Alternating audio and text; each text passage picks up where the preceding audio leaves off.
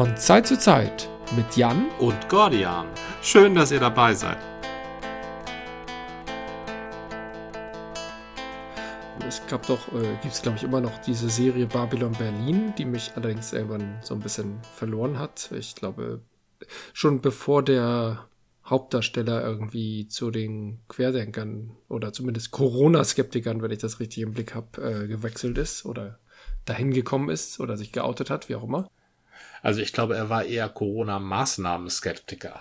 Ja, die Corona-Skeptiker gibt es natürlich auch und die viele haben aber die Maßnahmen in, in Frage gestellt, da hast du recht. Ja. Ähm, aber was viel wichtiger war, also die Serie hatte mich am Anfang durchaus ähm, fasziniert und in der zweiten Staffel hatten sie dieses Thema, dass Deutschland versucht, eine Luftwaffe aufzubauen, was gegen die Verträge verstößt. Und da mhm. hatten sie das schon irgendwie in die Zwanziger gelegt, was ich mir zumindest vorstellen könnte. Und das passt natürlich auch. Die hatten dann so Sportgruppen, also in dem Fall Flugsportgruppen, äh, wo, wo man sich auch fragen kann, äh, Flugsport ist ja erstmal ein komischer Sport, aber das klingt ja erstmal gut. Die hatten dann ja auch sicherlich Jagdsport und, und alle möglichen Kampfsportsachen, also die bereiteten sich ja an allen Ecken und Enden ja. auf ähm, die Wiederbewaffnung vor.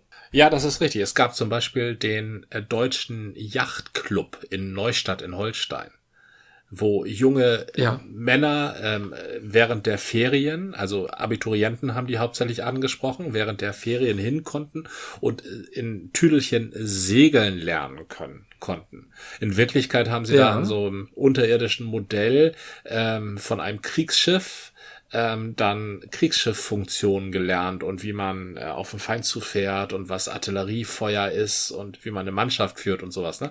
Das gab's ja ne, die, die, die sogenannte Segelschule. und diese Segelschule, die hat auch bei der Lürsenwerft zum Beispiel in Bremen immer so Hochleistungsboote mhm. bestellt und äh, aus diesen Hochleistungsbooten, da wurden dann ganz schnell Schnellboote, ja. kaum dass ähm, die Bedingungen, die Bedingungen des Versailler Vertrages, gerade das Flottenabkommen mit Großbritannien, also die, die Prozente, die man haben durfte an Schiffen, äh, wurde ja gemessen an der Flotte ja, Großbritanniens. Ja. Und immer wenn da irgendwas beschlossen wurde, ja, jetzt dürfen die, dürfen die Deutschen doch mehr Schiffe haben, dann waren, lagen am nächsten Tag schon die entsprechenden Schiffe im Hafen. Ne? dann, dann waren die immer schon da. so, und die kamen zum Beispiel alle aus diesem Segelclub da in Neustadt in Holstein, ja. Und äh, ähnliche, ähnliche ah, Konstruktionen okay. wird es auch mit der, mit der Armee gegeben haben, mit den Panzern wird es auch irgendwas gegeben haben, da kenne ich mich nun nicht so aus. Aber äh, mit den Fliegern auf jeden Fall. Mit den Fliegern, die waren größtenteils mhm. im Ausland und haben auf umetikettierten Lufthansa-Jets, also Propellermaschinen, geübt aber oder geübt, gelernt. Ja. Mhm. ja. Mhm. Ja. Das finde ich ganz spannend. Ist das erst eigentlich so richtig in der Nazi-Zeit oder der NSDAP aufgekommen oder gab es das schon in den 20ern und wurde von verschiedenen Regierungen dann auch ähm, unterstützt? Also, dass, ähm, dass eine sogenannte Schwarze Reichswehr, wie die damals hieß, ähm, parallel aufgerüstet wurde mit zahlreichen Wehrsportgruppen, das gab es schon in den mhm. 20ern. Da ging das ja hervor aus den sogenannten Freikorpsverbänden. Na, als die Armee ja. des Ersten Weltkrieges, als die deutsche Armee des Ersten Weltkrieges nach und nach aufgelöst wurde, gab es ja große Schwierigkeiten. Wie entwaffnen wir diese Millionen Männer? Die völlig entwurzelt mhm. sind, die den Kopf voller PTSD und Kaiserideale haben. Was machen wir mit denen? Und die wurden halt einige Zeit dann. PTSD? Ähm, Post-Traumatic Syndrome. Ach so, ja. Das ist, das ist, ja, wenn ja, du ja, alles klar. Ich bekommst, weil du an der Front gelegen hast. Ne? Mhm. Das, ähm, ja, ja, ja. Ja, das, ähm, da, da gab es dann eben diese Freikurs und dann wurden die zunächst wurden die im Baltikum viel eingesetzt und äh, auch im Inland und da durften sie dann Polizeiaufgaben übernehmen und dann wurden sie erst so nach und nach abgerüstet und einige wurden auch gar nicht abgerüstet. Mhm. Die Gruppe Konsul zum Beispiel und die Marinebrigade Erhard, die hat in Kiel noch ganz lange Leute terrorisiert ähm, und das wurde erst so nach und nach abgerüstet und dann sind die auch irgendwann verschwunden und die sind eben in diese schwarze Reichswehr ausgegangen. Das war schon in den 20ern. Das betraf aber meistens Infanterie und die hatten auch keine schweren Geräte. Aber die Strukturen waren mhm. da. Das waren ja auch ganz viele Offiziere, die keine Fähigkeiten und auch kein Interesse hatten, im äh, sogenannten zivilen Leben irgendwas zu machen. Die wollten einfach weiter Offizier sein. Die wollten einfach weitermachen. Mhm. Ja, richtig.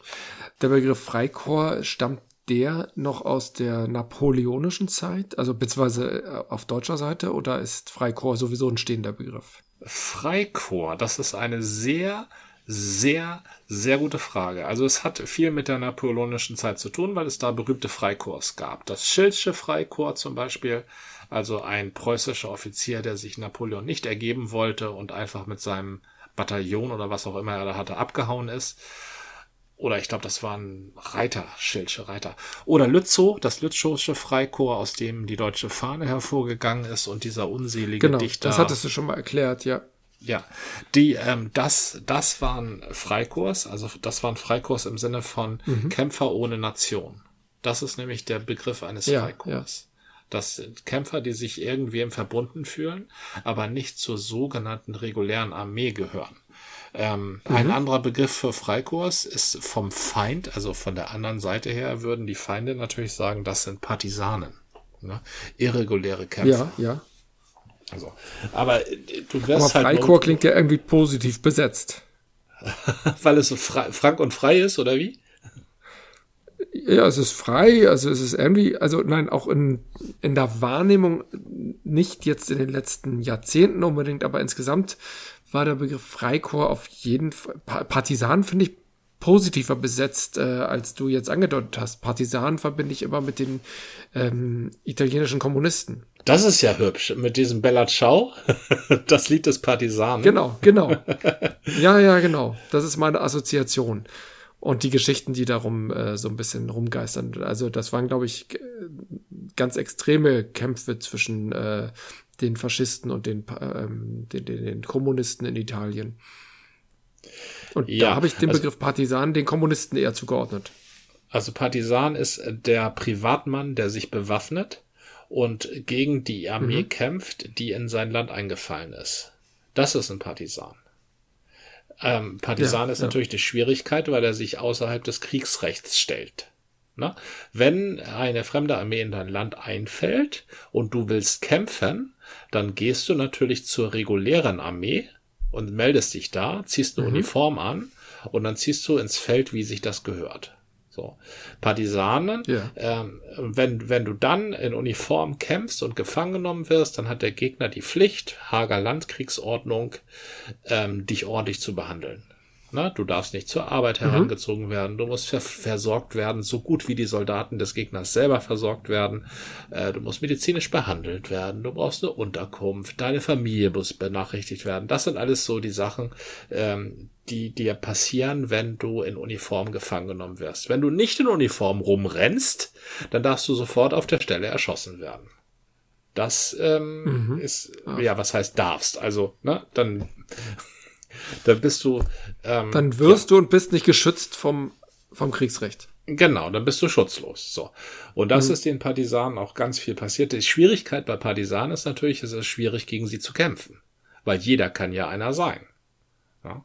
Wenn du irgendwie so ein ja. Land besetzt und kommst in eine Stadt und quartierst da deine Soldaten ein und in der Nacht ähm, werden die alle ähm, massakriert, weil ähm, die Städter plötzlich Partisanen sind, dann ähm, ja, dann, ich weiß nicht, ob du dich in so einen Offizier hineinversetzen kannst. Kann ich auf jeden Fall nur schwer. Ja, also du hast halt die Verantwortung dafür 100 Leute und musst die lebendig durch den Krieg bringen. Also das ist ja deine Verantwortung als ja, Offizier. Ja. Ne? So, und dann musst du, mhm. wenn du dann die irgendwo einquartierst und du hast das Gefühl, hier könnten Partisanen sein, musst du dich ja irgendwie verhalten. Du kannst natürlich sagen, okay, hier gehen wir mal lieber nicht ja. hin, sondern wir ziehen weiter. Du kannst aber auch da mhm. reinmarschieren. Aber das kann ja überall, ja. Ja, normalerweise kann das nicht überall sein, weil Partisanen, also das wissen die Bürger auch, äh, sollten wir mal lieber nicht werden. Na, weil Partisanen, wenn die erwischt werden, dann blüht ihnen nichts Gutes. Deshalb sind die Bürger meistens ja, ja. eben keine Partisanen. Also Partisan zu sein ist ja nicht der Normalzustand. Nee, aber nochmal zurück. In der napoleonischen Zeit gab es noch kein Kriegsrecht, wenn ich mich recht entsinne, ne? Kriegsrecht gab es schon immer. Okay. Und gab es auch solche Vereinbarungen, wie man mit Kriegsgefangenen umgeht in der Zeit? Also äh, ähm, ja, also meistens, meistens hat man sie ja freigelassen. Na? Also meistens hat man sich mit mhm. denen nicht abgegeben. So. ähm, es war, gab schon immer ein Verständnis, was heißt schon immer, also seit dem frühen 18. Jahrhundert gab es ein Verständnis dafür, was eine Uniform bedeutet. Eine Uniform bedeutet, dass du bei der Sache mitmachst. So. Und ja. dann, dann darf man auf dich schießen, du darfst aber auch auf einen schießen ähm, und du darfst dich aber auch ergeben. Das gab's schon immer, weil ergeben ist eine ganz wichtige Sache mhm. für einen Soldaten. So, ich kann nicht mehr, ich will nicht mehr. Und dann heißt es aber auch, hier, ich lege hier alles hin und dann erschießt man mich nicht. Ne? Sondern man nimmt ja. mich halt gefangen und wenn man nichts mit mir anfangen kann, dann lässt man mich auch wieder frei. Oder man kann mich austauschen. Ne? Interessant für mhm. Offiziere mhm. vor allem. So. Aber und wenn ich keine Uniform anhab, dann kämpfe ich auch nicht mit. Das, das Verständnis dafür gab's schon immer. Also schon seit dem frühen 18. Okay, Jahrhundert. und dann kam die Freikorps und, und haben das, ja. ähm, waren die, das die ersten ähm, in die deutschen Freikorps, die das sozusagen äh, torpediert haben und gesagt haben, wir geben nicht auf? das ist eine sehr, sehr gute Frage. Also es, es gab schon vorher Freikorps, äh, weil es äh, schon vorher sehr interessante Kriege gab ähm, zum Beispiel den ähm, amerikanischen Unabhängigkeitskrieg. Im, eigentlich ist die ja. äh, Revolutionsarmee des Unabhängigkeitskriegs, also die Armee, die Militias, also der Staaten, der Einzelstaaten, mhm. das war im Prinzip nichts anderes als Freikorps. Na, die haben sich auch Uniform eingezogen und waren ja Briten, äh, waren, waren ja Briten, haben aber ja. gesagt, wir sind jetzt keine Briten mehr. Wir sind jetzt Virginia und wir kämpfen jetzt für Virginia. Also das waren im Prinzip Freikorps. Ja. Mhm. Aber die sind nicht als solche, die, die nannte man dann nachher die Kontinentalarmee und die haben sich schnell als reguläre Armee verstanden. Ja, die Freikorps in den napoleonischen okay, okay. Kriegen konnten nur entstehen, weil die reguläre Armee sich einfach ergeben hat, beziehungsweise sich weigerte zu kämpfen beziehungsweise sich weigerte, ja. so zu kämpfen, wie gewisse Armeeführer sich das vorstellten, aus der preußischen Offizierstradition heraus. Und deshalb haben sie diese Freikorps gegründet. Ob das nun jetzt besonders super ähm. war, sei mal dahingestellt. Also die sind jetzt natürlich positiv belegt. Ja, wegen der Tradition und der deutschen Fahne und so, aber als dann der Krieg gegen Napoleon äh, gewonnen war, was waren da die Freikorps dann wieder Teil der Armee? Äh, wurden die dann wieder integriert oder wie, wie war da die Situation? Das ist eine ziemlich gute Frage. Also als die, äh, der Krieg gegen Napoleon, also Freikorps, die lebten nicht lange. Also dass die waren weder sonderlich gut organisiert, noch hatten sie äh, geschützte Rückzugsräume oder die Möglichkeiten, sich ja. zu ergänzen bei Verlusten. Na? Das betrifft nicht nur Männer, das betrifft mhm. vor allen Dingen auch Pferde. Also die hatten keine ja. ähm, Etappe wie man so sagt, also keine Versorgung. Die waren mhm. auf Spenden angewiesen und ähm, hingelaufen sind meistens auch nur ein bisschen schwärmerische Leute und nicht unbedingt Kampfprofis. Na, das waren größtenteils Studenten ja, ja. und sowas. So. Und äh, von denen sind mhm. natürlich schon ziemlich viele gestorben. Der Theodor Körner selbst ja auch. Genau, genau relativ früh, glaube ich sogar. Der hat nur wenige Jahre da gewirkt. Interessanterweise war er aber extrem einflussreich, das merkt man äh, beispielsweise an all den Theodors, die in den 20er Jahren mhm. des äh, 19. Jahrhunderts, habe ich ja schon mal erzählt, da wurden ja plötzlich ganz viele Theodors Das hattest du schon mal gesagt, genau. Geboren, genau. ne? Also der, der war wirklich ein Märtyrer. Ja, das war sozusagen der Kevin allein zu Haus der 20er Jahre des 19. Jahrhunderts. Genau wie wir halt in den Nullerjahren ganz viel. Ja, Kevin war aber kein Märtyrer. Ja, aber auch so ein Kriegsheld. Ne? Der, der hat ja auch irregulär Kampf geführt. Eigentlich ja, ne? War doch so, ja, oder? Der ja, hat ganz irregulär ja. Äh, Kampf geführt, genau wie Theodor Körner. Also die Parallele ist klar und deutlich, finde ich. Kevin Kühnert behauptet ja nachdrücklich, er sei eben nicht nach diesem Kevin benannt, sondern nach Kevin Keegan, weil seine Mutter als Berlinerin angeblich den Hamburger äh, Kevin Keegan so verehrt hätte, aber das glaube ich nicht. Ich glaube, auch Kevin Kühnert ist nach Kevin allein zu Hause benannt. Also in meiner Kindheit war Kevin Keegan ein Begriff. Ich hatte sogar ein T-Shirt von dem. Das habe ich, glaube ich, aber auch schon mal erzählt. Ähm, obwohl ich nie was mit Fußball am Hut hatte, auch nicht als Kind, aber man kriegt ja immer so T-Shirts. Ja, stimmt. Die äh, Parallele, die ich ja jetzt gerade versuche aufzuziehen mit den 20er Jahren des 20. Jahrhunderts, mhm. äh, zieht dann aber ja doch nicht ganz, denn die Freikorps in, in den 20er Jahren, des, also in den 1920er Jahren, wurden dann ja ganz schnell irgendwie durch Strukturen ähm, integriert, aufgefangen, abgefedert. Die hatten, da gab es offenbar wirklich so eine Schattenstruktur, die das Ganze sehr schnell auch in eine Armee dann hat wandeln können oder? Also das gab Strukturen und es gab Wege, es gab vor allen Dingen, was ja interessant ist, Verbindungen. Also der eine kannte den anderen.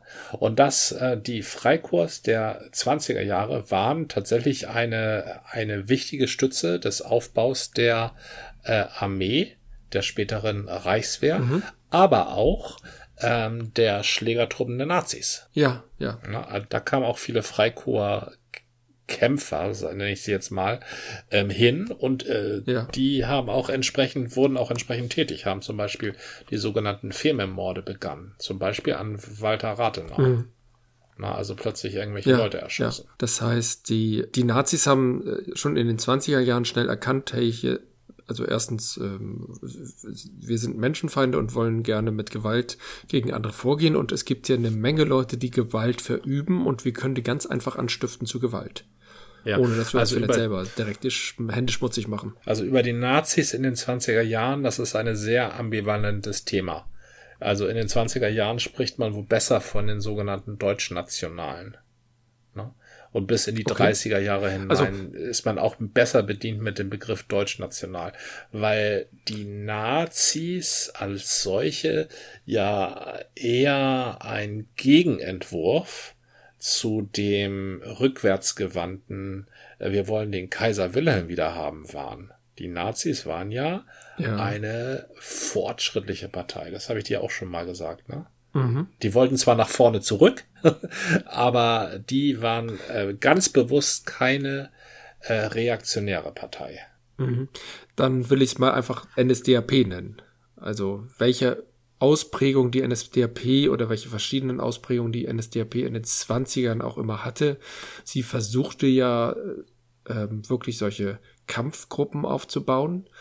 Ja. Oder was heißt versuchte? Sie hat es ja gemacht. Versuchten die, diese Leute, die da nicht wussten mehr, was sie tun sollten oder sich eine Soldatenzeit zu, zurücksehnten ähm, oder zurückwünschten, an sich zu binden und denen so eine Art äh, Soldatentum in einer anderen in einer offiziellen Form, nämlich der Partei zu geben. Ja, also ich sag nochmal, Nazis in den 20ern ist viel zu früh.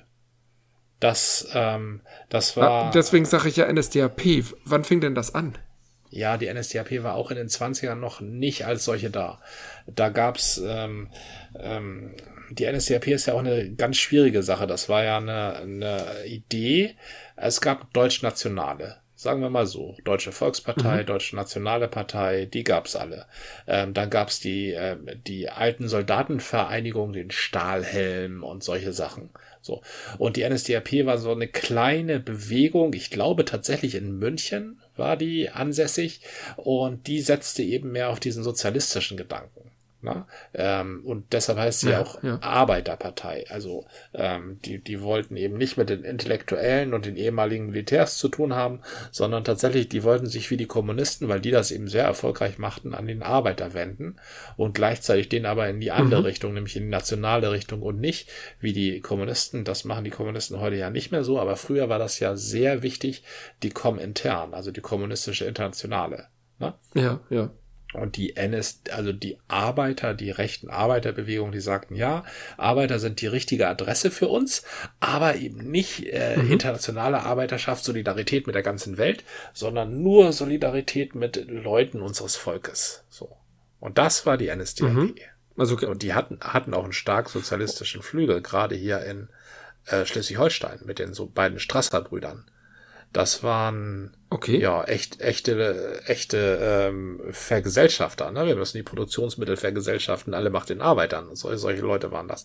Die wurden dann auch oh. später kaltgestellt mit mhm. der Pistole. Äh, okay. Aber ähm, die, die hatten da einen starken Flügel, ja. Aber diese Organisationsform, dass wir eben uns äh, militärisch organisieren und so Schlägertrupps ausbilden und die dann auch in Uniform stecken, das hatten die Kommunisten zwar auch also die hatten auch ihre Schlägertrupps, aber eben nicht so soldatisch ja. organisiert, ne? Mehr sozial organisiert. So. Und das hat die NSDAP tatsächlich von den, von den, von der Schwarzen Reichswehr beziehungsweise der Stahlhelm-Organisation übernommen. Aber das bedeutet ja, dass wenn, ich meine, die hießen ja auch zwar national, das war vielleicht der Lockbegriff für die ähm, äh, für die Freikorps, aber die hießen sozialistisch, die hießen Arbeiter. Das ist ja eigentlich etwas, wo ein ähm, national orientierter Deutscher in den 20ern hätte zurückschrecken können. Richtig. Da, und, und trotzdem nicht, haben sie es geschafft. Nicht unbedingt, ja, nicht, äh, weil das eben der Trick war. Also die, die waren zu beiden Seiten offen. Na, sie haben sich als Fortschritt ja. und weg, weg mit dem Kaiser und die haben auch sehr viel, ja, Veränderung versprochen und nicht, dass der Status quo bleibt. Mhm. Na? Und die haben genau wie die Kommunisten gesagt, wir schmeißen die Verhältnisse um. Wir ähm, werden die Geldsäcke beseitigen. Ähm, wir werden zusehen, dass jeder krankenversichert ist. Wir werden zusehen, dass jeder reisen kann, sich was leisten kann. Ähm, das haben die alles eben, also jeder Deutsche. ne? Das haben die ja, eben ja, alles, ja, natürlich. Ähm, das haben die alles äh, versprochen. Das, das hat ihren Erfolg begründet, ja. Also dieses offen nach beiden Seiten sein. Das ist ja total perfide, weil, weil es ja eigentlich gar nicht funktionieren kann. Nein, also dass jeder gleich ist, kann nur funktionieren, ja. wenn es keine Grenzen gibt. Also es kann nur tatsächlich im. Rahmen genau. einer kommunistischen Internationalen funktionieren. Das sehen wir heute gerade wieder. Ne? Wir können, wir können versuchen, ähm, Sanktionen aufzurufen. Wir können versuchen, ähm, äh, die Natur zu schützen. Wir können versuchen, keine Verbrennermotoren mehr zu fahren. Aber wenn nicht die ganze Welt mitmacht, dann klappt's eben nicht. So. Und das, ähm, genau, das, genau. das ist genau dasselbe mit der Sozialversicherung. Na, wir können versuchen, äh, Leute, die alle Leute so gut absicher, abzusichern, wie es geht, aber wenn nicht die ganze Welt mitmacht, dann wird eben keine ähm, Gerechtigkeit herrschen, sondern es wird dann immer noch Ungerechtigkeit genau, herrschen. Genau, und dann lassen wir in Vietnam produzieren oder Bangladesch und die werden mhm. dann ausgebeutet oder nur so als Beispiele, an, an allen möglichen Standorten findet das ja statt. Und wir be behandeln alle naja, nicht mal wir behandeln hier alle gleich, aber so, es gibt eine gewisse Gerechtigkeit, aber auf ähm, auf Kosten äh, der Menschen, die in ärmeren Ländern sind, äh, in, für die eben nicht diese Gleichgerechtigkeit gilt. Mhm. mhm. Richtig, genau. Und ähm, ähm, gleichzeitig wurde eben in allen, also äh, Fortschrittspartei schön und gut, aber ähm, es, es gab ja in den 20er, 30er Jahren ganz, ganz tolle Fortschritte. Also die Weimarer Republik war ja ein total toller Fortschritt. Die hatte, die hatte Schwachpunkte, zum Beispiel dieses, diese abartige Idee, dass jeder, der eine Stimme bekommt, auch gleich ein, äh, ins Parlament darf. also diese sehr geringen Wahlhürden. Ja, ja. So, und dass äh, jede, jede Interessengruppe ihre eigene Partei gegründet hat oder so. Diese ganzen Fehler. Und das machte eben dieses System so langsam und es gab so viele Kritikpunkte, worüber man sich aufregen konnte. Und das hat eben die Feinde der mhm. Republik ähm, befähigt, Leuten einzureden, dass es auch anders ginge, indem man einfach mal durchgreift. und das ja. haben, durchgreifen wollten allerdings auch die Kommunisten. Das ist nicht so, dass die Kommunisten gesagt haben, oh, Demokratie ist ja super. Auch die haben gesagt, ähm, Demokratie muss nicht unbedingt sein. Das, ne? Das ist. Nee, ja, das war, das war nicht das kommunistische Konzept. Nein, also das war Räte, nicht das kommunistische ja? Konzept, ja. Und magisches Denken hatten hm. die auch mit ihren Fünfjahresplänen und dass es drei Ernten im Jahr geben könnte, wenn man nur fest genug dran glaubt und so. Also das, das war denen auch nicht fremd.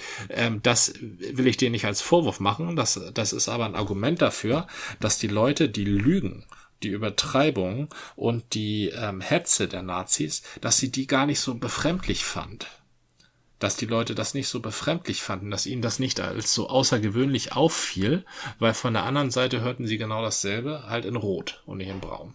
Mhm. Aber äh, das macht mich jetzt immer noch ganz wuschig. Also der große Unterschied, zumindest in der Darstellung, war erstmal das Nationale. Die einen sagten international und haben ja. sich irgendwie mit Moskau verbündet oder fühlten sich verbunden und die anderen sagten, nee, nur wir Deutschen und wie das dann ablaufen soll, war bei beiden im Ansatz erstmal sozialistisch. Zumindest eine Strömung, wenn ich dich richtig verstehe. Ja. Ja, also ähm, die Nazis das haben das heftig. ganz viel erzählt. Also das, das heißt nicht, dass sie es unbedingt vorhatten. Ich glaube schon, was ich von diesen Strasser-Brüdern aus Schleswig-Holstein weiß, dass die schon tatsächlich an einen grundsozialistischen, also nationalsozialistischen Gedanken geglaubt haben. Ich glaube aber nicht, dass Hitler und seine ja. nächste Umgebung, dass die wirklich daran geglaubt haben, dass man die Verhältnisse völlig umschmeißt. Das sieht man ja auch daran, dass sie, sobald sie an der Macht waren, eigentlich die Verhältnisse nicht umgeschmissen haben. Na? Okay, sie haben sehr viel bewirkt in, weißt du ja auch, in Verwaltung zum Beispiel. Also nie wurde die mhm. Verwaltung so nachhaltig reformiert wie in der Zeit, als diese ganzen neuen faschistischen Juristen plötzlich an Schalthebel kamen, weil die alten Juristen, die da ja, saßen, ja. Äh, nach Neuen Gamme und Sechsten Sachsenhausen kamen. So, das so stürzt ja, man natürlich Verhältnisse. Mhm. Richtig, genau. So stürzt man natürlich Verhältnisse relativ schnell um. Aber an sich haben sie ja nicht die Großindustrie beschnitten und ähm, äh, die, die reichen, also die reichen, die, die großen Vermögen, sie haben Vermögen eingezogen, aber halt nur von, von denen, von die den Juden. Als, ja. die sie nicht als Deutsche definiert haben. Ne? Aber mhm. die deutschen Vermögen ja, haben ja. sie als solche ja in Ruhe gelassen. Also jedenfalls kamen die meisten mhm. da ziemlich gut durch. So, äh, ich glaube schon, dass es da, wie gesagt, mal einen sozialistischen Flügel gab und ich glaube, es gab auch viele, viele Nazi-Wähler, die mehr so auf dieses sozialistische abgefahren sind. Aber ähm, ja, die haben sich eben auch selber, äh, ja, wie soll ich sagen, äh, bereinigt. Na? Also die haben sie haben ja äh, politische Gegner äh, mit politischen Gegnern in der eigenen Partei sind die ja auch nicht gerade glimpflich umgegangen. Nee, nee, nee, nee. Das ging nee. äh, ziemlich heftig ab, ja. Ja. Also ich sage jetzt nicht. Oh, schweres Thema. Das, das will ich grundsätzlich sagen. Also Kommunisten der 20er Jahre und äh, Faschisten der 20er Jahre sind nicht dasselbe. Na, ich will hier kein Hufeisen aufmachen. Mhm. Na, ich will bloß klar machen, dass die ähm, ähnliche Techniken verwendet haben, Leute anzusprechen. Ja. Also zu der Zeit eben Wähler ja, ja. anzusprechen. Ne? Also ähnliche Techniken. Also anders kommuniziert als die Parteien dazwischen, die sogenannten bürgerlichen Parteien. Ich glaube, der Hufeisenausdruck ist sowieso ein faschistischer Ausdruck. Äh, was heißt faschistisch? Ich glaube, der Hufeisenausdruck kam auch von irgendwelchen Nazis, die eben genau auf dieses Ticket okay. aufspringen wollten. Ich glaube, ja, genau. Das, das waren Nazis, die gesagt haben, das ist doch nur ein Hufeisen die Kommunisten sind doch genauso. also in Klammern, also sind wir gar nicht so schlimm. Na, ich glaube, ja. Das, genau. ja. Ähm, ja. da müsste ich nochmal nach, also das weiß ich nicht so genau, aber ich glaube, da, daher kam das. Die Kommunisten sind genauso wie wir. Wir sind ja gar nicht so schlimm. Ich glaube, das sollte man nicht verwenden, diesen Begriff. Nee, auf gar keinen Fall. Äh, gerade weil ich, du sagst ja, die Nazis haben sich zu beiden Seiten, oder die NSD, aber hier zu beiden Seiten anschlussfähig gemacht und haben aber, sobald sie an der Macht waren, dem ganzen, diesem ganzen Revolutionären im, oder der, der Veränderung im, im Staatswesen, naja, das auch, aber nicht so, wie es verkündet war oder versprochen war, äh, ja völlig widersprochen. Ja, also sie haben schon viel verändert. Das, das ja, das schon, ja, aber nicht na, so, wie die Leute es eigentlich. Äh, na, es ging halt nicht darum, dass das untere plötzlich nach oben kam. Also darum ging es nicht. Im Gegenteil, mhm. das haben sie sogar auch ja, noch, ja. Ähm, das haben sie sogar noch ähm, verhindert. Mit der SA zum Beispiel. Die SA war ja wirklich eine sogenannte Graswurzelbewegung. Also die Sturmabteilung. Ja. Also die, die, die mhm. erst die, die Schlägertruppen, die da die, ähm, die Versammlung da gesichert haben und die anderen Meinungsgegner überfallen haben. Und dann hat die SA, die wurde ja immer größer und ähm, hat alle Bereiche des öffentlichen Lebens, ist überall eingedrungen. Also es gab eine Mediziner-SA und eine Sportler-SA und eine Reiter-SA. Also überall konntest du in die SA eintreten. Und das waren nachher so viele, ja. dass ähm, die irgendwann gesagt haben, also eigentlich könnten wir uns auch bewaffnen und sowas werden mhm. wie die Reichswehr bloß halt für eine Partei. Und da hat dann die Reichswehr gesagt, nee, Herr Hitler, ähm, regel das mal irgendwie, das geht nicht. Na? Ähm, Reichswehr, das sind Offiziere und das ist Stand und Adel und so und da kann nicht einfach irgendeiner kommen und sagen, er kriegt jetzt auch eine Waffe. Also das war ein reiner Standesdünkel von der Reichswehr. Sicherheitsbedenken. Ach so, das auch. war ein Standesdünkel. Ja. Ja. Ja, weil die SA-Leute, das, das waren eben keine äh, von und zus. Ne? Und das preußische, also mhm. es ist kein Zufall, dass die meisten Generäle auch der Nazis ein von irgendwo hatten. So, das waren eben, das ja, war ja. eben so preußischer Adel, ne? Auch Württemberger Adel. Also ich will nichts gegen den Württemberger Adel sagen. Also okay, Adel. So. Und das, die, die, genau, der war Adel. in der SA eben wenig vertreten. Und ähm, da, da ja, klar, das die war Reichs ja grundsätzlich erstmal so ein Schlägertrupp damit. Mhm. Richtig, genau. Und damit die Reichswehr sich an Hitler bindet, also damit Hitler äh, die Reichswehr als treuen Freund hat, musste er eben die SA beseitigen, also seine eigenen Helfer. Na? Und das hat, haben die mhm. eben gemacht in der sogenannten Nacht der langen Messer. Heute kennen wir das als Röhmputsch. Wobei der Röhm, hast du davon ja, schon ja. mal gehört von dem Begriff Röhmputsch? Also der Röhm war der Chef der ja. SA und Hitler hat gesagt, genau. der wollte putschen. Ne? Und deshalb äh, wurde Aber dieser. Den Begriff, haben sie doch nur einfach, äh, das war doch nur eine Intrige, dachte ich. Richtig, das war auch nur eine Intrige. Also dieser Begriff Röhmputsch ist auch völlig verkehrt, aber hat sich bis weit in die 80er gehalten. So weit tragen Lügen. Wenn man Begriffe nicht mal, nicht immer hinterfragt, dann, dann erinnert man sich später an völlig falsche Sachverhalte. Also es war kein Röhmputsch, es war ein Putsch gegen Röhm. Also ein Putsch wird normalerweise nach dem benannt, der ihn durchführt. So. Ja, und nicht der, der das Opfer ist. Richtig. Aber was die Begrifflichkeiten anbelangt, da haben sich doch tatsächlich viele Begriffe bis in die 80er recht ungefragt oder unhinterfragt vielmehr gehalten. Ähm, mhm. Ich weiß, dass in den 80ern hat man noch völlig normal den Begriff oder erst langsam hinterfragend ähm, Reichskristallnacht verwendet, der ja nun ja. von den Nazis geprägt wurde und verharmlosen die Progrome ähm, äh, be bezeichnet hat. Und das wurde einfach so verwendet. Ja, richtig. Also das erst stimmt. in den 80 das ist, äh, finde ich, sehr erstaunlich, wie lange sich solche Begriffe halten, obwohl schon in den 60ern eigentlich das Ganze in Frage gestellt wird. Und du hast völlig recht. Es gibt heute noch Gesetze, die sind an sich nicht schädlich, aber es gibt dann immer wieder Sachen, wo, wo du denkst, warum steht das jetzt eigentlich im Gesetz? Die, die stammen aus der Nazi-Zeit. Ich habe jetzt kein Beispiel, aber ich habe schon einzelne, einzelne Sachen mitbekommen und ich denke, aufmerksame Juristen, die das so ein bisschen hinterfragen, könnten auch mal gucken, von seit wann gibt es eigentlich dieses Gesetz und äh, welche Historie hat das? Warum wurde das damals geändert? Mhm. Also Richtig. vermutlich gibt es da schon Untersuchungen, aber, aber die Fragestellung, müssen solche Gesetze nicht auch teilweise angepasst werden? Wenn ich mich recht entsinne, ist zum Beispiel, das ist jetzt ein spannendes Beispiel, denn äh, die Frage, warum darfst du nicht ohne Ticket ähm, mit der Bahn fahren, ist, wenn ich mich recht entsinne, in der Nazi-Zeit geklärt worden. Durch naja, ich krieg's jetzt nicht mehr zusammen. Ich bin ja auch kein Jurist. Davon habe ich schon mal gehört. Das war irgendwie, das ist, das, das ist nie, das geht nicht darum, warum darfst du nicht ohne Ticket mit der Bahn fahren, sondern warum ist es so ein schweres Vergehen? Na? Darum geht's. Und es genau, ist so genau. ein schweres ja, Vergehen, ja. weil nämlich in den 30ern die Fahrkartenautomaten aufkamen und jeder sich selber ein Ticket ziehen konnte. So. Mhm. Und wenn man an einem Fahrkartenautomaten vorbeigeht und sich kein Ticket zieht, sondern einfach so in die Bahn einsteigt, dann hat man rein technisch gesehen ja den Fahrkartenautomaten betrogen.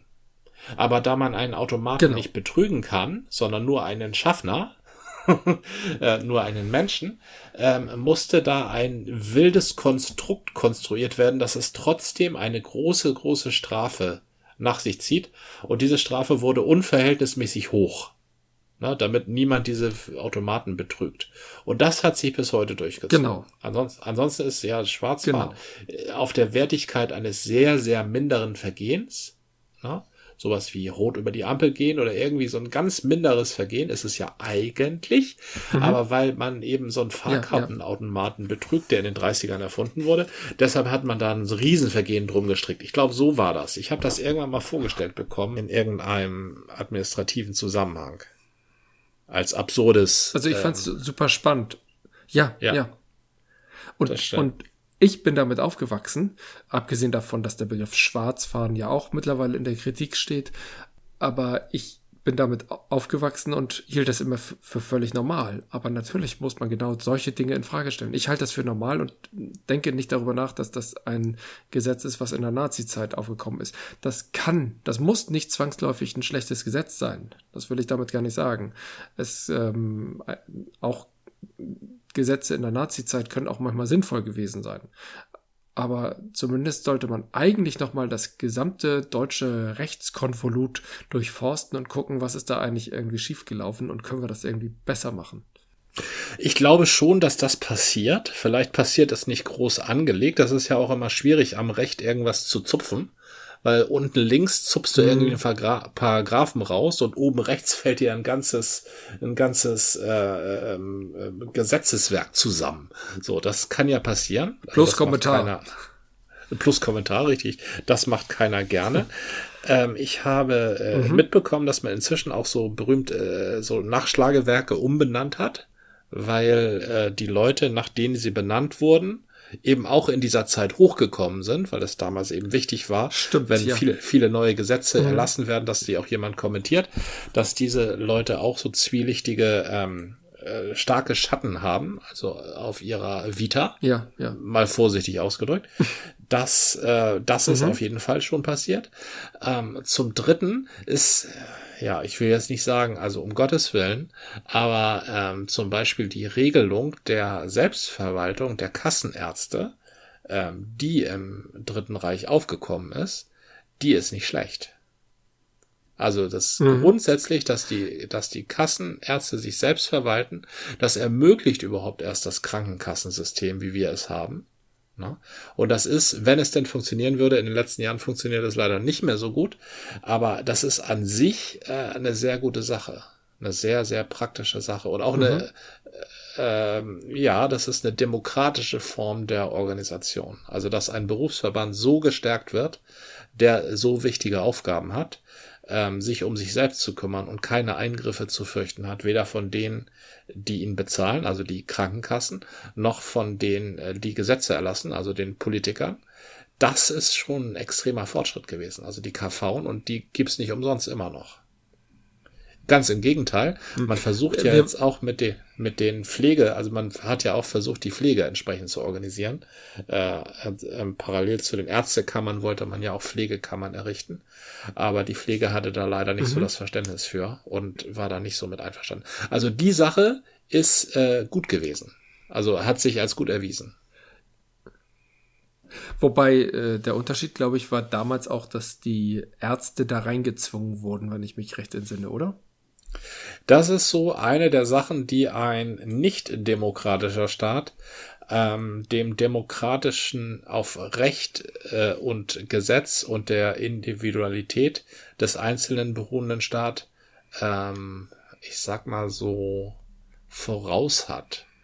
Können einfach Dinge Na, Der hat es da zumindest regeln. einfacher. Ja. Naja, ja. Ein, ein, ist das einfach? Also jetzt mal auf das effiziente Ergebnis. Wenn das effiziente Ergebnis äh, nicht ist, jeder hat alle Freiheiten oder jeder hat möglichst viele Freiheiten. Also wenn das nicht das Ergebnis ist, sondern wenn das Ergebnis ist, wir müssen jetzt mal einen Stein auf den anderen stellen, dann ist der Staat, der sagt, was gemacht wird, dem Staat, der sagt, lass uns mal einen Ausschuss gründen, äh, voraus der wird schneller einen Stein auf dem anderen haben. Mhm. Aber eben auch äh, falsche Steine. Und äh, ich glaube, das ist, äh, das wird ja immer Der gesagt. wird eher Gefängnisse bauen als äh, Theater, das glaube ich auch. Aber genau, der wird die genau. Steine schneller errichten, ja. Ja, genau. Schönes Bild. Ein ganz anderes Thema. Ich glaube, wir brauchen noch mal ein bisschen was Leichtes. Ähm, ja. Musik. Juhu! Wir hatten uns da zu, zuletzt schon ausgetauscht und äh, ich will das gerne aufnehmen. Eine wunderbare Band, die viel zu selten, viel zu wenig höre und auch äh, wahrgenommen habe und trotzdem ist die immer wieder da. Mm, They Might Be Giants. Eine geniale Band. Also das ist eine intellektuellen Gruppe, eine intellektuellen Truppe, aber unterschätzt und sehr, sehr gut, ja. Und wir arbeiten uns ja immer gerne an einem Stück ab. Ich du hattest mal gesagt, dass diese Stücke oder viele Stücke von denen sind mit Andeutung, Querverweisen, Referenzen. Oh ja. Jetzt weiß ich natürlich nicht, was ich äh, uns da einfange, wenn ich zum Beispiel ähm, wie heißt das nochmal? Istanbul, Nordkonstantinopel? Nee, Ins ähm, Istanbul, Nordkonstantinopel, ja. das ist ein, äh, das, also Istanbul, ähm, Nordkonstantinopel ist ein Lied, das eigentlich nicht viele Ebenen hat. Es ist interessanterweise ein für Might Be Giants sogar relativ plattes Lied. Istanbul Nordkonstantinopel heißt, also äh, handelt davon, dass die Stadt Konstantinopel inzwischen Istanbul heißt. Mhm. So. Das ist äh, für uns jetzt nicht so erstaunlich, für Amerikaner sehr wohl. Das ist ja eine amerikanische Gruppe. Ja. Die Amerikaner, für die Amerikaner ist Geschichte ja, also ist ja alt, was 200 Jahre her ist. Man, wir beide, wir kennen das zum Beispiel von H.P. Lovecraft, von den Lovecraft-Geschichten. Da erzählt er ja immer, dass er durch eine Stadt geht und das sei da ja so alt und die Häuser seien ja so, schon so alt gebeugt, die seien ja schon 100 Jahre alt. Mhm, genau, wo man denkt, äh, Mist, ich wohne in einem Haus, das ist 100 Jahre. Mein Haus ist auch 100 Jahre alt. Ja, genau, da in solchen Häusern wohnen wir. Das ist Na, nicht gebeugt. Richtig. Ach so, die haben natürlich Richtig, ihre genau, Papphäuser. Die sehen nach 100 Jahren schon echt übel aus, ja. ja, stimmt. Die bauen ja aus Pappe. Aber unser einer, der einfach mal zum Wochenende nach Mailand fliegt, für den ist das, sind 100 Jahre, ist ja kein Alter. So. Aber für den Amerikaner ja schon. Ne? Für den USA. Du solltest aber nicht einfach mal am Wochenende nach Mailand fliegen. Der in der Zeit, als äh, äh, Fliegen noch nicht die Umwelt zerstört hat, nach Mailand geflogen ist am Wochenende. Natürlich. Jetzt, jetzt ja, ja, damals, ja, ja, ich entsinne mich. Jetzt fahren wir mit dem Fahrrad. ähm, Prä-Flugscham. Ähm, Istanbul, not Constantinople. Ich überlege gerade, ob das irgendwie noch anderen Text hat. So, if you, genau, Istanbul was Constantinople, now it's Istanbul, not Constantinople. It's been a long time, also es ist lange her, dass es Konstantinopel war. Mehr Text hat das eigentlich nee, gar nicht. Äh, ach, ne? Ich dachte, da gibt's jetzt eine Referenz und eine Ver Sogar New York war Genau, äh, war früher mal New Amsterdam. Ja, genau. Even Old New York was once New Amsterdam. Also das ist schon sehr hübsch, ne? Old New York, also das alte New York, ist ja gar nicht so alt. Also im europäischen Maßstab. Bei ja. Istanbul und Konstantinopel sind wir ja in Europa. Im europäischen Maßstab ist Old New York ja gar nicht Old New York, sondern Old. ziemlich New New York. und es war once New Amsterdam. Das ist ja diese ähm, diese Absurdität, die angesprochen wird in diesem Lied, dass die menschliche Perspektive ja eine sehr kurzfristige Perspektive ist. Ne? Also ich selbst und mhm. mein Lebensalter kann mich gerade noch daran erinnern, was meine Eltern mal so gedacht haben. Meine Großeltern sind schon unendlich weit weg von mir. Ne? Dabei ist es ja eigentlich ein Wimpernschlag, wenn man so in Geschichtsäonen denkt, wie man denken muss, wenn man den Wechsel von Istanbul zu Konstantinopel, nee, andersrum, von Konstantinopel zu Istanbul nachvollziehen möchte. Das Konstantinopel war ja ähm, über Jahrhunderte, also ähm, Stichwort Teilung des Römischen Reiches, über Jahrhunderte Mittelpunkt eines eigenen Reiches, des Oströmischen Reiches. Mhm. Aber das ist alles jetzt vergessen, der Name ist verschwunden, da ist jetzt eine neue Stadt. So, ist das vorstellbar? Ja, ähm, das ist vorstellbar, wenn man so in Äonen denkt, wie der Europäer denkt. Aber der Amerikaner denkt ja kurzfristiger. Zum Beispiel, Textzeile ist, dass du, wenn du ein Date hast, also wenn du dich mit einem Date verabredest in äh, Konstantinopel, mhm. ne, und sagst, ey, wir treffen uns in Konstantinopel, dann wirst du sie vermutlich nicht treffen, denn die wartet ja in Istanbul. Istanbul. ne? Und Istanbul äh, ist ja nicht Konstantinopel, das ist ja lange her. Äh, ich glaube, so heißt das Lied auch. Istanbul, not Konstantinopel, ne? Ja, genau. Istanbul, not Konstantinopel. Ich glaube ja. Istanbul ja. In, in, Klammern, not Konstantinopel ist, glaube ich, der richtige Titel. So, und jetzt als stimmt, kleine stimmt. Seiteninformation, die extrem lustig ist. Erinnerst du dich an die Zeichentrickserie Looney Tunes? Nein. Nein. Es gab mal eine Zeichen, also Bugs Bunny sagt dir was. Ja. Bugs Bunny ist ja der äh, die Mickey so, Mouse von Warner Brothers. War Looney Tunes das Gegenkonzept so äh, genau? War Looney Tunes ist sind das die äh, Zeichentricksendungen von Warner Brothers? Richtig, das sind die Zeichentricksendungen von Warner Bros. Und die kamen mal in den 90ern, in den frühen 90ern wieder auf. Also die, die gab's zu unserer mhm. Zeit halt die Bugs Bunny, große Bugs Bunny Schau, ne, mit, mit ähm, Daffy Duck und Bugs genau. Bunny und Elmer Fudd und so, die große bunte Bunny Schau. Aber die wurde wieder aufgelegt oder so etwas ähnliches wurde wieder aufgelegt mit den Looney Tunes in den frühen 90ern. Das waren so auch drei verrückte äh, Katzen waren das, glaube ich. Und die haben, ähm, da lief eben auch so eine Ente rum. Und diese Looney Tunes Macher waren große Fans von den The Might Be Giants. Ah. Und deshalb haben die zwei, also von zweien weiß ich, zwei äußerst ähm, professionelle äh, Zeichentrick-Musikvideos gemacht für zwei Might Be Giants Songs. Einmal für den Song Particle Man und einmal für den Song ja. ähm, Istanbul, not Konstantinopel. So. Und als ich das erste Mal gestolpert bin über diese Videos, weil ich nämlich dachte, auch googelst du mal bei YouTube Istanbul und Konstantinopel, vielleicht findest du da was Lustiges äh, von den Might Be Giants, eine Filmaufnahme oder so. Da habe ich diese Videos gefunden und da habe ich mir noch gedacht, das ist ja lustig. Da hat sich einer die Arbeit gemacht aus diesen Looney Tunes Zeichentrickfilmen, die kann ich natürlich, ähm, das so zusammenzuschneiden, dass das auf diese Musik passt. Das muss ja ein richtiger Might Be Giants Fan gewesen sein. So, was ich nicht wusste, habe ich ja später genau. erfahren, dass tatsächlich die, äh, die, die Warner Brothers Zeichentrick-Ingenieure so Riesenfans waren, dass sie das einfach mal mhm. so umsonst gemacht haben. Einfach mal so Fanvideos von Professionellen. Ist das nicht witzig? Ja. Das ist witzig, oder? Ja. Das ist cool. An, ja. Aber echt. So, an da, das ist, ähm, einerseits schön, andererseits auch wenig herausfordernd, dass du dir gerade dieses Lied herausgesucht hast. das ist weder mein Lieblingslied von den Might Be Giants noch eins der komplexeren. Ist eigentlich ein extrem einfaches. Das geht, da geht es nur um einen Gag und der wird wir hätten eher Particle Man nehmen sollen oder Birdcage? Äh, ja, genau. Es muss ja auch so äh, halbwegs bekannt sein. Richtig, stimmt. Particle Man ist äh, ja, ist auch nicht ist schon so nicht bekannt, mehr so bekannt. Ne?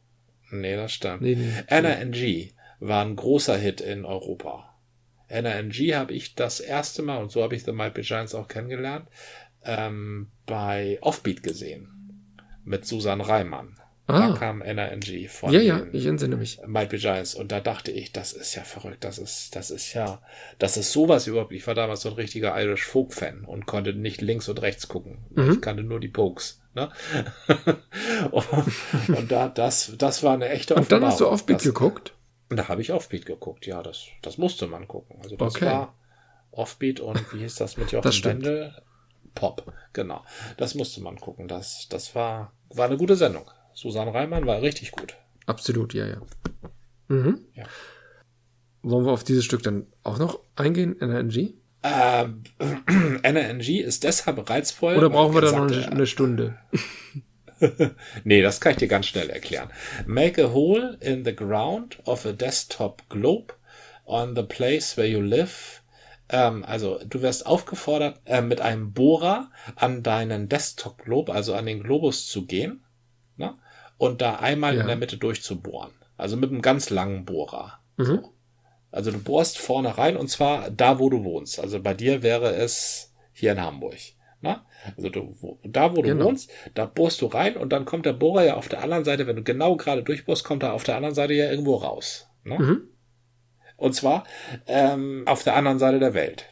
Und äh, davon handelt dieses Lied, dass er sich vorstellt, dass auf der anderen Seite der Welt jemand lebt, der ihm genau gegenüber lebt ähm, und mit diesem jemand wird er, diesen jemand wird er niemals treffen, aber zudem fühlt er eine einzigartige Verbindung. Also die Person, die genau dort, wo du auf deinem, auf dem Boden stehst, wenn du jetzt auf dem Boden stehst, auf der anderen Seite der Welt auf dem Boden steht. Also wo eure Füße, wenn, wenn die Welt flach wäre, sich quasi berühren würden, wo die Fußsohlen sich berühren ja, würden. Ja. Dass du zu dieser Person eine ganz besondere Verbindung hast. Und diese Person nennt er halt Anna NG. ANA, Freizeichen NG. Und warum heißt die so? Das wäre erst später aufgegangen, weil ähm, er, wenn er tatsächlich mit seinem Bohrer durch seinen, durch seinen Globus bohrt, auf der anderen Seite, wo der Bohrer rauskommt, da stehen eben diese Buchstaben. Weil da eine Stadt ist, die heißt vielleicht Tijuana Nungorogoro. Ne? Aber da, wo der Bohrer rauskommt, da sind genau die Buchstaben ANA, Freizeichen NG weg. Und deshalb gibt er dieser Person den Namen Anna Angie. Das ist schon mal lustig, oder? Das ist lustig, ja, das stimmt. So, und davon handelt also dieses Lied. Anna, wir werden uns nie kennenlernen und du bist bestimmt ganz super und ich bin auch ganz super, aber wir sind einfach zu, zu gegensätzlich. so, und er, irgendwann mittendrin sagte noch mal eine Frauenstimme, also irgendwann in, mittendrin singt er, als ich ähm, durch die, ich bin mal durch die Gegend gefahren und bin unter einer Dr Brücke durchgefahren und auf diese Brücke hatte jemand gesprayt. I don't want the world, I just want two of half. Ich möchte nicht die ganze Welt. Ich möchte bloß beide Hälften. Das ist ja dann die ganze Welt. Ne? Aber dieser mhm. Witz, der, der addiert sich auf eben durch diese Vorstellung des Globus und diese beiden Hälften und äh, dass diese beiden Hälften zusammenkommen. Ja, der Globus besteht ja aus zwei Hälften und Anna wohnt auf einer Hälfte und er wohnt auf der ja, anderen. Also ich, ich fand das extrem beziehungsreich, ja. Das ist äh, wirklich ein schönes Bild. Birdhouse in Your Soul können wir leider nicht machen, weil da würde ich, glaube ich, echt eine Stunde reden. okay, okay. Nee, das, die Zeit haben wir ja noch nicht mehr.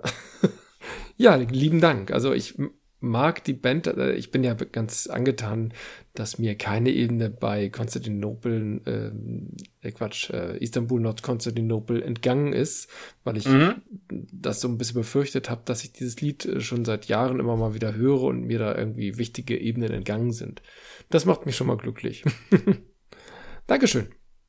Ja, ich danke dir. Schöne Frage. Gut, dann haben wir das Ende erreicht. Dann haben wir das Ende erreicht. Gute Nacht. Tschüss, Gordian. Gute Nacht. Tschüss. Das war eine Folge des Podcasts von Zeit zu Zeit mit Gordian und Jan.